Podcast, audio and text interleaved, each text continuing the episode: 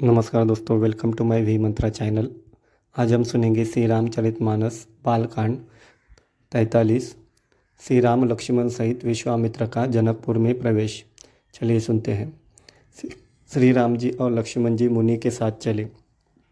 वे वहाँ गए, जहाँ जगत को पवित्र करने वाली गंगा जी थी। महाराज गादी के पुत्र विश्वामित्र जी ने वह सब कथा कह सुनाई, जिस प्रकार देव नदी गंगा जी पृथ्वी पर आई थी।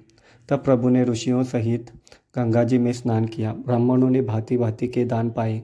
फिर मुनि वृंद के साथ वे प्रसन्न होकर चले और शीघ्र ही जनकपुर के निकट पहुँच गए।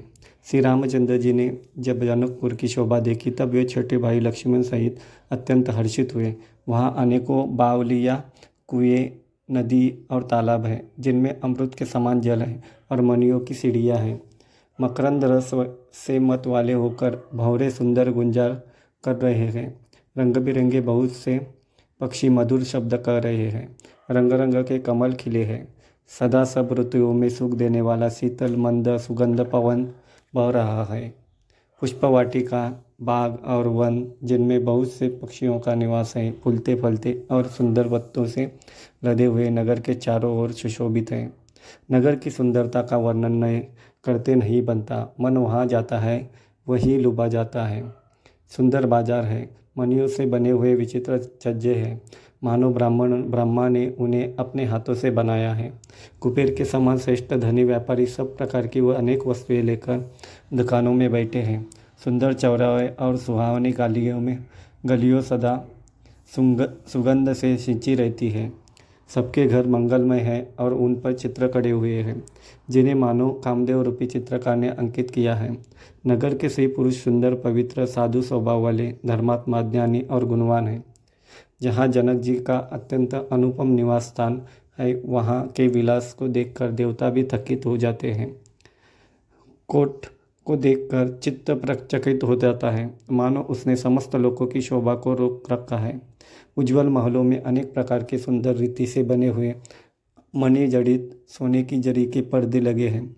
सीता जी के रहने के सुंदर महल की शोभा का वर्णन किया है।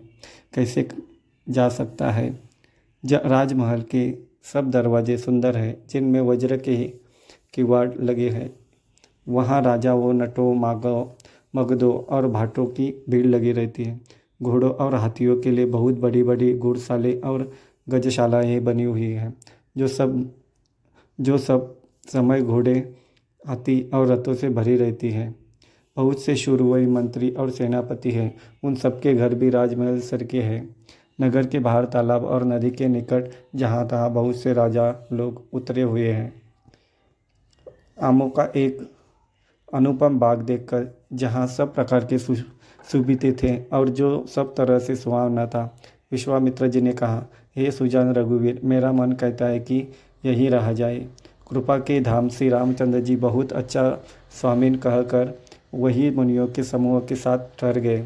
मिथिलापति जनक जी ने जब यह समाचार पाया कि महामुनि विश्वामित्र आए हैं, तब उन्होंने पवित्र हृदय के मंत्री, बहुत से योद्धा, श्रेष्ठ ब्राह्मण गुरु और अपनी जाति के श्रेष्ठ लोगों को साथ लिया और इस प्रकार प्रसन्नता के साथ राजा मुनियों के स्वामी विश्वामित्र जी से मिलने चले। राजा ने मुनि के चरणों पर मस्तक रखकर प्रणाम किया। मुनियों के स्वामी विश्वामित्र जी ने प्रसन्न होकर आशीर्वाद दिया।